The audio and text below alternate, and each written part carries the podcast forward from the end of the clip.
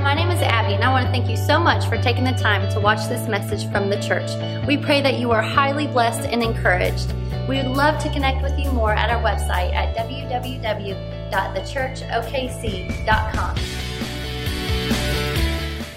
Tonight we're in a series called Limitless, and last week we talked about a limitless God, and it was just an awesome time to just really think about how big our God is, and if Earth was a golf ball and all that good stuff.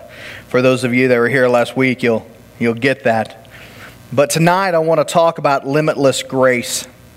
That's something that we've been singing about all night long. But in order to really understand the grace of God, we have to understand two other things. We have to understand the mercy of God. But in order to understand the mercy of God, we have to understand the justice of God.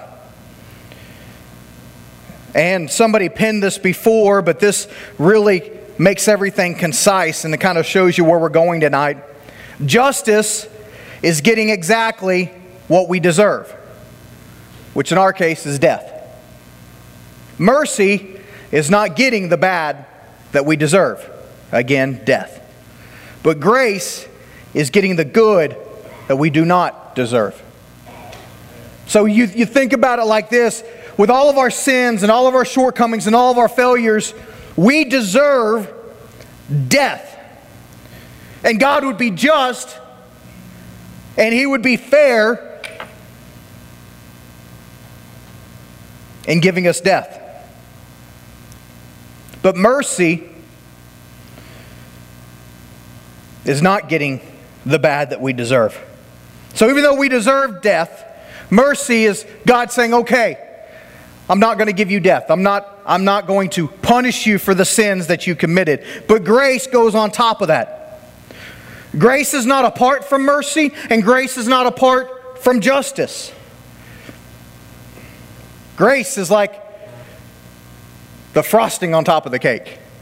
Okay, not only am I not going to give you what you deserve, which is death, but in place of the death, I'm going to give you something good. In Psalms chapter 7, verse 1, it says, God is a righteous judge and a God who feels indignation every day.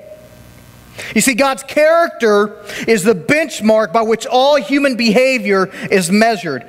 God always acts in a way consistent with the requirements of His character as revealed in His law. So if we want to know who God is, we can look in the Bible and we can see all of God's attributes. But the one thing that we know is that God cannot go against His very nature. Okay? And in this world and in this life, there's things that we understand. We understand that there is truth. That some things are just absolutely true. And if something is true, then it cannot be false. Are you guys with me on that? Okay? All right? So if I say water is blue, okay? Water's blue. That means water cannot be orange or yellow or, polka dotted, whatever, okay? There's some things that if they're true, then they can't be false. And God, if God is just, then that means that God cannot be unjust. If God is love, that means God cannot be hate. If God is gracious, that means that God cannot be stingy. There are certain things that God cannot go against Himself. He keeps His word. He renders to all His creatures their due. Deuteronomy chapter 32, verse 4 says, He is the rock. His deeds are perfect. Everything He does is just and fair. He is a faithful God who does no wrong. How just and upright He is. Okay, so you guys are with me so far, right? One person is with me. You guys with me tonight? All right. All right, I know we're on the justice part and the fact that we deserve death, but feel free to say amen because it's still true. God cannot be bribed or corrupted because His judgments are grounded in His integrity, okay? So because He has all the facts at His disposal, He cannot be fooled. All right? We try to do that sometimes, okay? God, if you just let me get through this weekend, I promise I will go to church. I will sit on the front row. One of my favorites is this: God, if you will just pay this bill, I promise you next month I'll start tithing. All right. God, if you just let this police officer not pull me over, I promise I will turn off this secular music and I will put on some Southern gospel.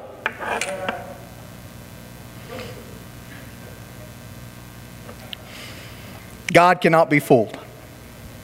God's sitting up there going, no, you won't. No, you won't. And when God pronounces judgment, He has the power to carry out the punishment. You see, when Abraham learned that God planned to destroy Sodom and Gomorrah, he argued that God could not destroy the righteous with the unrighteous. And this is what he said in Genesis chapter 18. Far be it from you to do such a thing, to put the righteous to death with the wicked, so that the righteous fare as the wicked. Far be it from you. Shall not the judge of all the earth do what is just? This is what Abraham is saying. All this judgment's coming down, and he stops for just a second. He said, wait a second, I know my God. I understand something, that God is just. And it wouldn't be very just for Him to take the righteous and kill them along with the wicked. I know that God is not like that. And that's what he's saying there. See, God's attributes assure us of justice. If He were not all-knowing, how could He know whether or not we sinned knowingly? If He were not present everywhere at once, how could He know all the circumstances surrounding the issue before Him? If He were not all-wise, how could He carry out judgment in a totally just way? 2 Timothy chapter 2, verse 13 says, if we are faithless, do not believe, and are untrue to Him, He remains true, faithful to His word and His righteous character, for He cannot deny Himself. Psalms 9, 7 and 8 says, but the Lord sits enthroned forever. He has established His throne for justice, and He judges the world with righteousness. He judges the peoples with uprightness. Man. And we have to understand this tonight. I mean, this is something that we have to get, that God is just, that God judges us, that He knows, that He cannot be fooled. So when we, God, if you just pay this bill, I promise I'll tithe. No, He knows you won't. I mean, he sees beyond that. He knows the issues. He knows us inside and outside. He's all-knowing. He's all-present. He's all-wise. He gets it. And so whenever He hands down a judgment, we know that it is the right judgment. We know when something happens in our life, if we deserve death, we know that if God says we deserve death because of our sin, that we deserve death. You know, none of this, well, I'm better than that person, or I'm better here, or I'm here. I remember something I was told growing up is God does not grade on a curve. God grades on the cross. You know, when we're in high school, you always had that one person that made straight A's and ruined the curve for everybody, you know. Everybody else is like making a C on this particular test. And then somebody made an A, you know, and so we're all screwed because of her, you know. God does not grade on a curve. He's not like, okay, well, if nobody's really good, then I'll just elevate the class up to where everybody's good. That's not how God works. But I love this. Psalms 86, verse 5. For you, O Lord, are good and ready to forgive our trespasses, sending them away, letting them go completely and forever.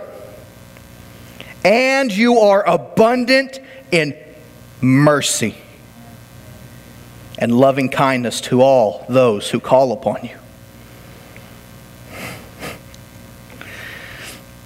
For you, O Lord, are good and ready to forgive our trespasses, sending them away.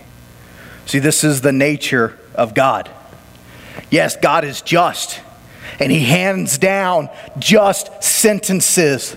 And what He rules is the way that is supposed to be ruled. But at the same time of Him being just, He's also good and ready to forgive. That's His mercy. God is merciful. God is merciful. ready to forgive our trespasses, sending them away, letting them go completely and forever. And you are abundant in mercy and loving kindness to all those who call upon you. Paul puts it this way in the book of Ephesians. And you were dead in the trespasses and sins. You were guilty and you were judged. In which you once walked, following the course of the world, following the prince of the power of the air, the spirit that is now at work in the sons of disobedience, among whom we all once lived in the passions of our flesh, carrying out the desires of the body and the mind, and were by nature children of wrath, like the rest of mankind. But God, being rich in mercy, now think about rich. I mean, think about what it means to be rich. I just read in the news this week that there's a house in LA that just went on the market for $150 million. A house. There's a guy that lives in, wanting to say it's Japan. He just built the biggest house. It's 28 floors. It's one house.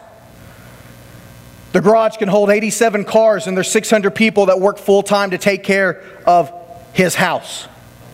That's rich, okay? Some pocket change, okay? I mean, when we think of rich, you know, you think of Bill Gates, and you think of Steve Jobs, and you think of all these, you know, I mean, like, whew, a lot of money. But God is rich in mercy.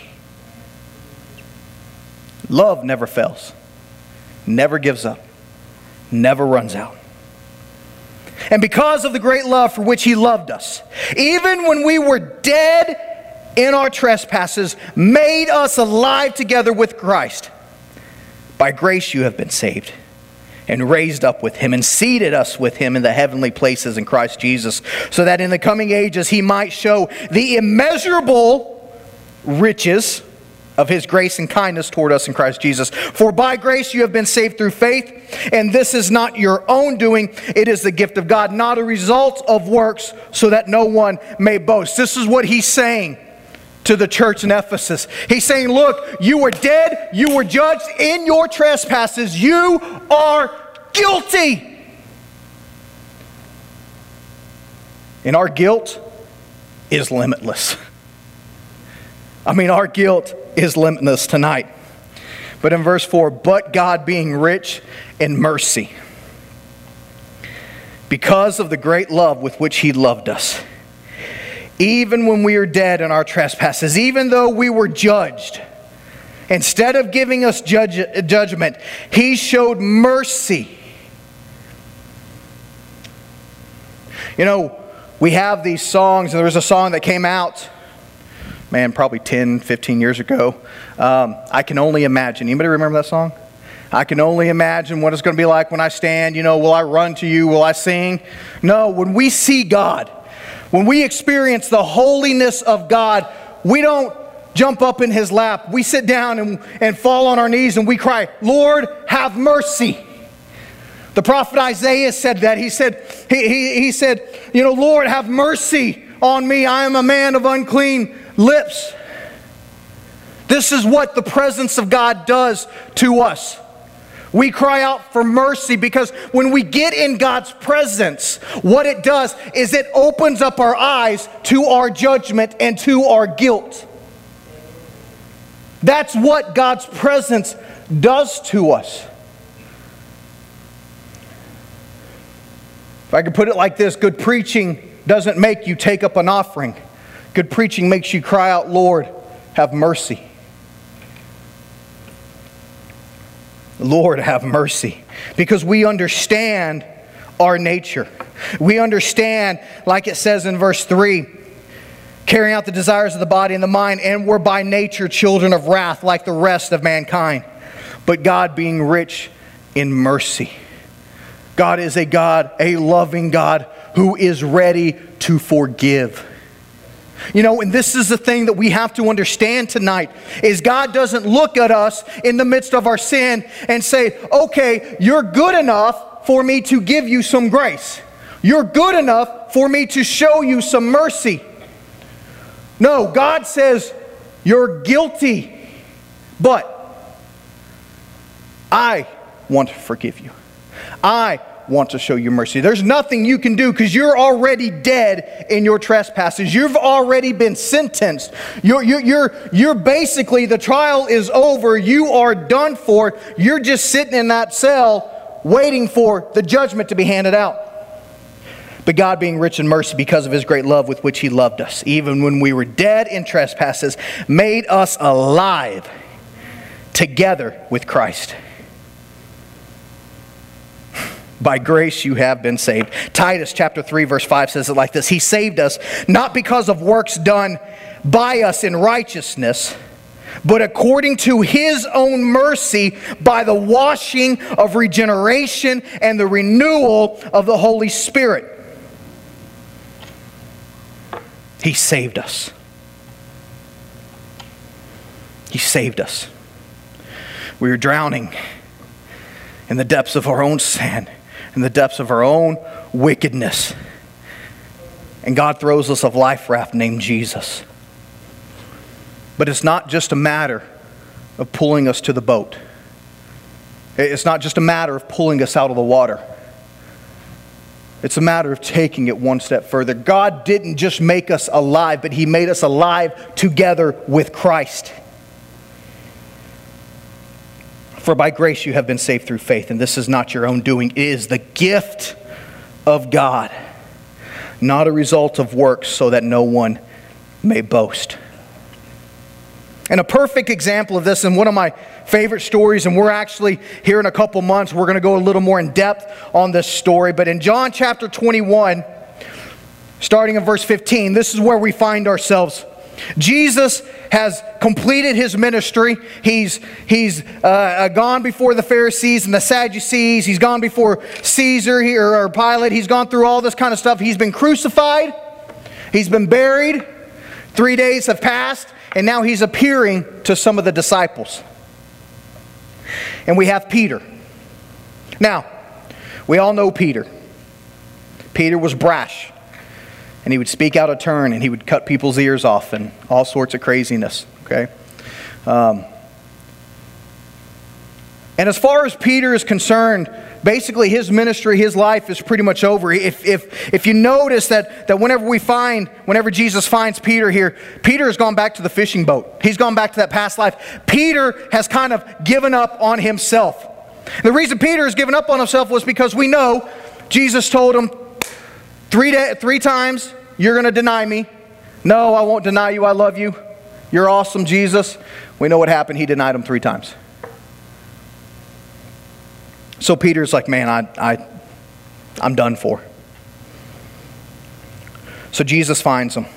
And Jesus is cooking on the beach. And Peter sees him from the boat and jumps out of the boat. And Verse 15 says, when they had finished breakfast, Jesus said to Simon Peter, Simon, son of John, do you love me more than these? He said to him, yes, Lord, you know that I love you. Jesus said to him, feed my lambs. And he said to him a second time, Simon, son of John, do you love me? And he said to him, yes, Lord, you know that I love you. He said to him, tend my sheep. He said to him the third time, Simon, son of John, do you love me? And Peter was grieved because he said to him the third time, do you love me? And he said to him, Lord, you know everything. You know that I love you. And Jesus said to him, feed my sheep. You know, this passage is typically known to as the restoration of Peter. This is when God restores him. Peter denied Jesus 3 times. So Jesus asked him this 3 times. And understand something. Jesus wasn't asking Peter because Jesus needed the reassurance that Peter loved him. It wasn't a Jesus thing, okay? It was a Peter thing.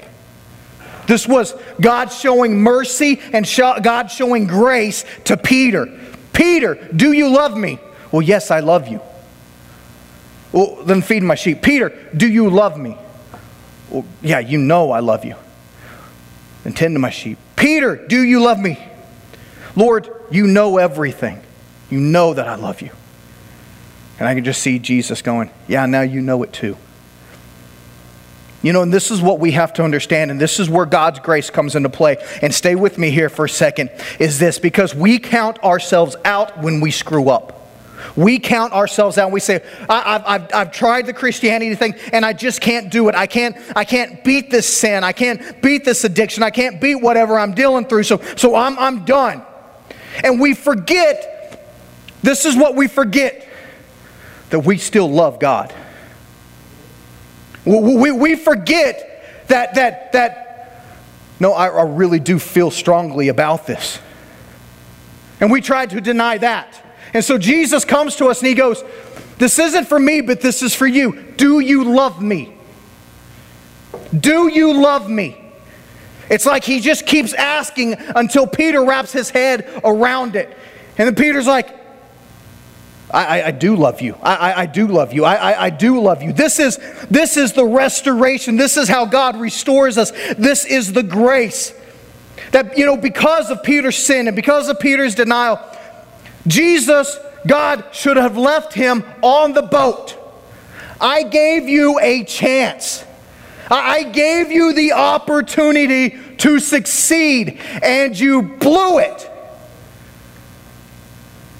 I'm hanging on a tree for you, and you can't even stand up to a 14-year-old girl. I was a youth pastor. Nobody can stand up to a 14-year-old teenage girl. I'm telling you that right now.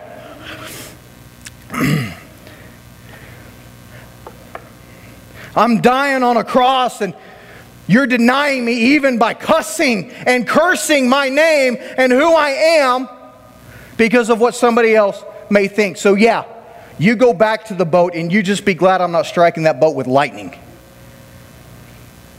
I mean, if God is just, that's what Peter deserves. And that's what we deserve when we mess up. But Jesus comes back to him to remind Peter, dude, it ain't over yet. You still love me. And I'm still a forgiving God. And what I died for on the cross, I didn't just die for the sins that happened before the cross. I died for the sins that happened after the cross. Feed my lambs, tend my sheep, feed my sheep. Hebrews chapter 4 verse 16 says this, so let us come boldly into the throne of our gracious God.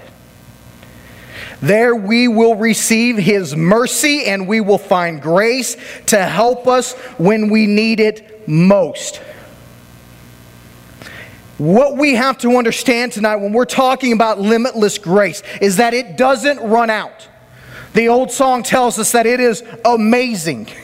Amazing grace, how sweet the sound, saved a wretch like me. So we come boldly to the throne of our gracious God, that we may receive his mercy, his forgiveness, and we will find grace to help us when we need it most. When we need it most is when we fall. When we need it most is when we fail. When we need it most is when we totally miss the mark. We go back to the song, how deep the Father's love. The scripture, that you may have the strength to understand how deep and how wide and how long. You can't outrun it. You can't fall beyond his grace and his love and his mercy. So the writer of Hebrews tells us this, come boldly before the throne of our most gracious God. No, we've already mentioned Isaiah and how Isaiah said when he saw the Lord, he said, have mercy on me for I'm a man of unclean lips. But here in the New Testament, we see the writer of Hebrews to tell us to come boldly to his throne. Now in that day and in that age, around the Old Testament and when you have the kings and all of that, you know, if you've read the story of Esther, it alludes to this, but you don't just walk up into the king. You don't just walk into the throne room. If you walk into the throne room, your head will be separated from your body. Didn't know if I was going to say separated or decapitated, so I went with both. Deseparated. That is what is going to happen. So you don't just walk boldly into the king and say, hey, let's have a little talk. But what the writer of Hebrews is telling us is that we're going to come boldly to the throne of our gracious God. Not because he's not just, because he is just, but also so that we can receive his mercy. So we walk boldly into the throne room, and Jesus is sitting there and he says, here's the mercy that you need, and here's the grace that you need. My death, my blood, my body that was broken for you, it throws open the doors to the throne room of God so that you can walk boldly, not because of your own doing, but because of my doing, and so you can find help. So you can find mercy, so you can find forgiveness, and so you can find grace when you need it most. And what we do as Christians and as people is when we screw up and we say we're not good enough, we don't want to go before God. We don't want to go and meet with him. We don't want to have that prayer. We don't want to have that talk. We seclude ourselves from church. We seclude ourselves from reading and doing the things that we know we should do, because when we get into those things, it reminds us of our sin. It reminds us of our failures. Remember, we talked about in the beginning that the presence of God, when we get into the presence of God, it highlights all of our shortcomings. It's like the prerequisite for mercy and grace. And this is why, and like we read in Ephesians, for by grace you have been saved through faith, and this is not your own doing. It is a gift of God, not a result of works, so that no one may boast. What he's saying is this, is that when you think you're good enough to accept it, let me remind you that it is a gift from God. It's not your goodness, because when you get in the presence of God, you understand that you are not good. Husband, look at your wife. Wife, look at your husband. Look at the people in front of you, behind you, and just tell them, you are not good. Husbands, be smart. Do not say that to your wife.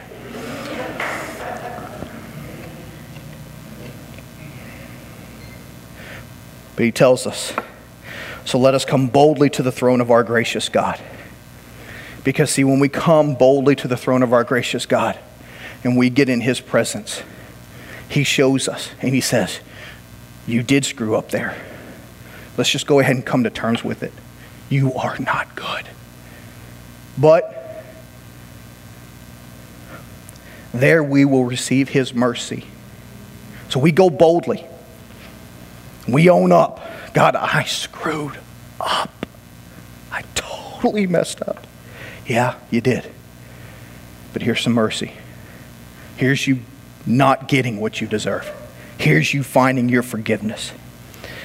And then once all of that is out of the way, here's the limitless of God, the limitlessness of God and his grace. We will find grace to help us when we need it most. Yeah, but God, you don't know how far I failed. You don't know how bad I messed up. How deep, how wide, how long, how tall is the love of Christ? You can't fall out of it. The only thing that keeps us out of this is that when we fail, we don't go boldly to the throne of our gracious God. When we stay secluded and we stay back over here and try to ignore what we've done. But tonight, because of our limitless God, we have limitless grace. And I love how the writer puts it in Romans chapter 11, verse 6. But if it is by grace, talking about our forgiveness in this whole life, if it is by grace, it is no longer on the basis of works. Otherwise, grace would no longer be grace. And think about that. We talked about the fact that God has to be true to who he is. And this is what this is saying, that the only way for grace to be grace is if it's not based upon us. Because if it's based upon us, then it's not grace. Then grace would no longer be grace.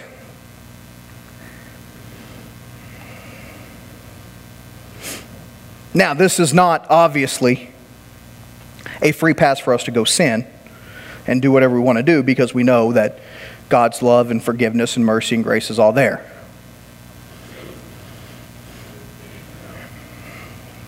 St. Augustine of Hippo said it like this: the law detects. Grace alone conquers sin. The law detects our sin. It opens our eyes to the fact that we're not good. And when we stay in the Word, when we stay praying, when we surround ourselves, when we listen to uplifting music, and I'm not here to say that you have to listen to Southern gospel music or, you know, I've been known to play some country and some Aerosmith, you know. I'm a cowboy. I know that's not Aerosmith, but that song in my head. On a steel horse I ride, you know. I don't know if a preacher should be singing that song, you know, but I roll down the windows and I let it out, all right? So I'm not saying, but you know, there's something happens when we're listening to all this music that talks about sex and all this kind of stuff. It nulls us from music that talks about God. And this is what we talked about at the beginning in Psalms 145, the beginning of service. I will sing your praises. I will exalt you forever from here to eternity. We live this life to where we stay connected to God, connected to His presence, connected to who He is. Because what that does is that's quick to highlight us to when we're straying. The presence, the law detects our sin and our shortcomings. It makes us aware of that, so we're quick to run to His throne, to find mercy, to receive grace. The law detects.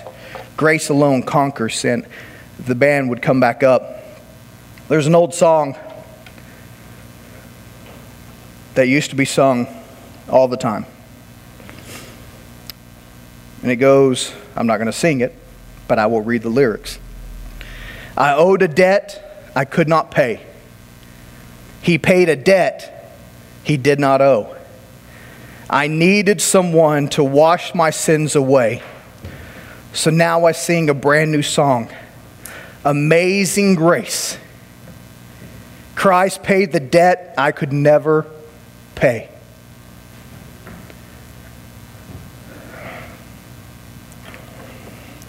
We serve and worship and live and exist and find our being within a limitless God. Because of that,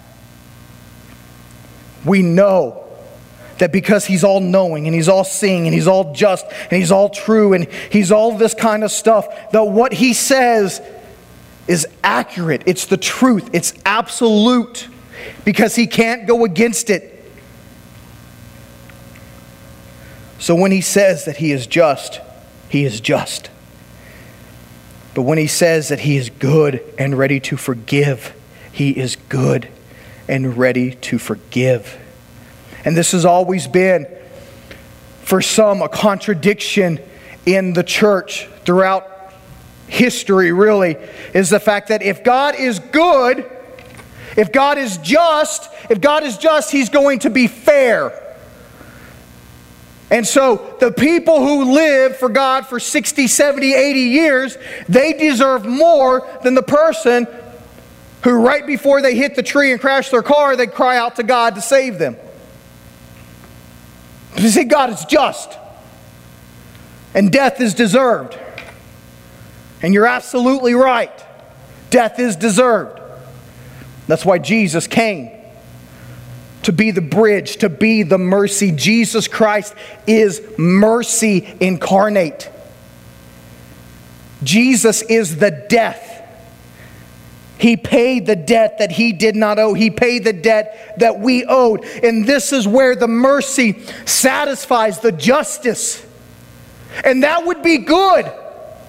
That would be good, saying, okay, yes, I died so that you could have a better life. And I died so that you would not go to hell.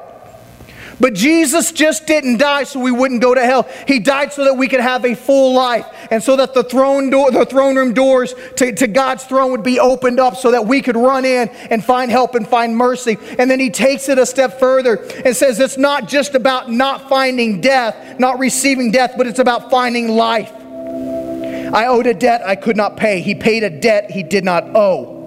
I needed someone to wash my sins away. So now I sing a brand new song, Amazing Grace, because Christ paid the debt I could never pay. It is a limitless grace. Doesn't matter how far you've fallen tonight. It doesn't matter what situation, what trial. It doesn't matter where you find yourself walking into this room. God's love is bigger. His grace is deeper. It is limitless. The Bible tells us that where sin abounds, grace does much more abound. Notice this, grace does not take the place of sin. We're not substituting sin for grace. Grace covers our sin. It buries our sin. It stacks grace upon grace upon grace over our sin and our failures and our shortcomings. So with every head bowed tonight and every eye closed, nobody looking around,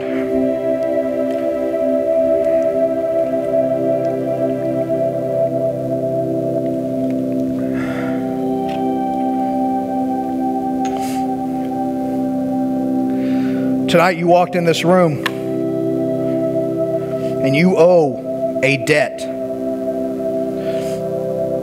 that you cannot pay.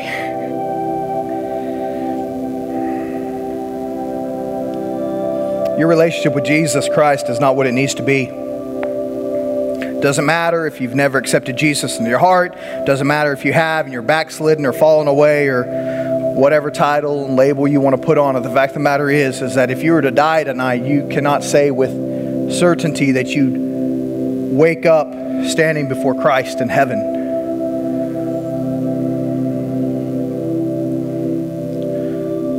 You're never going to be good enough. You're never going to have it all together. And even after you get things right with Christ, you're still going to fall and you're still going to fail. But God's grace is there to pick you back up again. And some of you need picked up tonight. So with every head bowed, every eye closed, and we're looking around, if you'd say, you know what, Brian, my relationship with Jesus is not what it needs to be. Tonight you want to run into that throne room, find mercy, find help, find grace in your time of need. If that's you, just right where you're at, just raise your hand. Just acknowledge.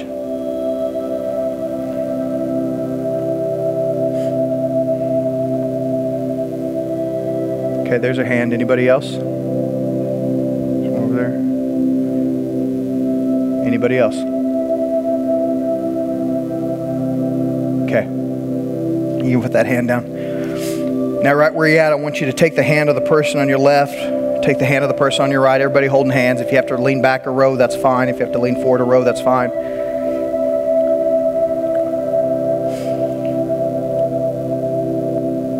You know, one of the beautiful things about the church is this, is that God knew that we couldn't do it alone. So we're all in the same boat, trying to make it to heaven, trying to take as many people with us as possible. If you say, you know what, my relationship with Jesus is not what it needs to be. I didn't raise my hand, but I just want to let somebody know. I want to acknowledge that I do want to make things right, or that I have made things right with Christ tonight. If that's you, just go ahead and squeeze that hand. Now, if somebody squeezed your hand, I just want you to raise their hand up with yours. Okay, you can put them down. Here's what we're going to do. I'm not going to keep you long tonight, but I want to make sure that we acknowledge this and that we have some time to get into the presence of God even more so than we already have. What I want to do is when I count to three, the band's going to start playing, and they're going to start singing the song, Brokenness Aside. If you raised your hand or somebody squeezed your hand, would you bring them down to the altar and just find a place? Let's just spend a couple minutes just hitting that throne room of God, making things right tonight, finding mercy, receiving mercy, and finding grace in our time of need.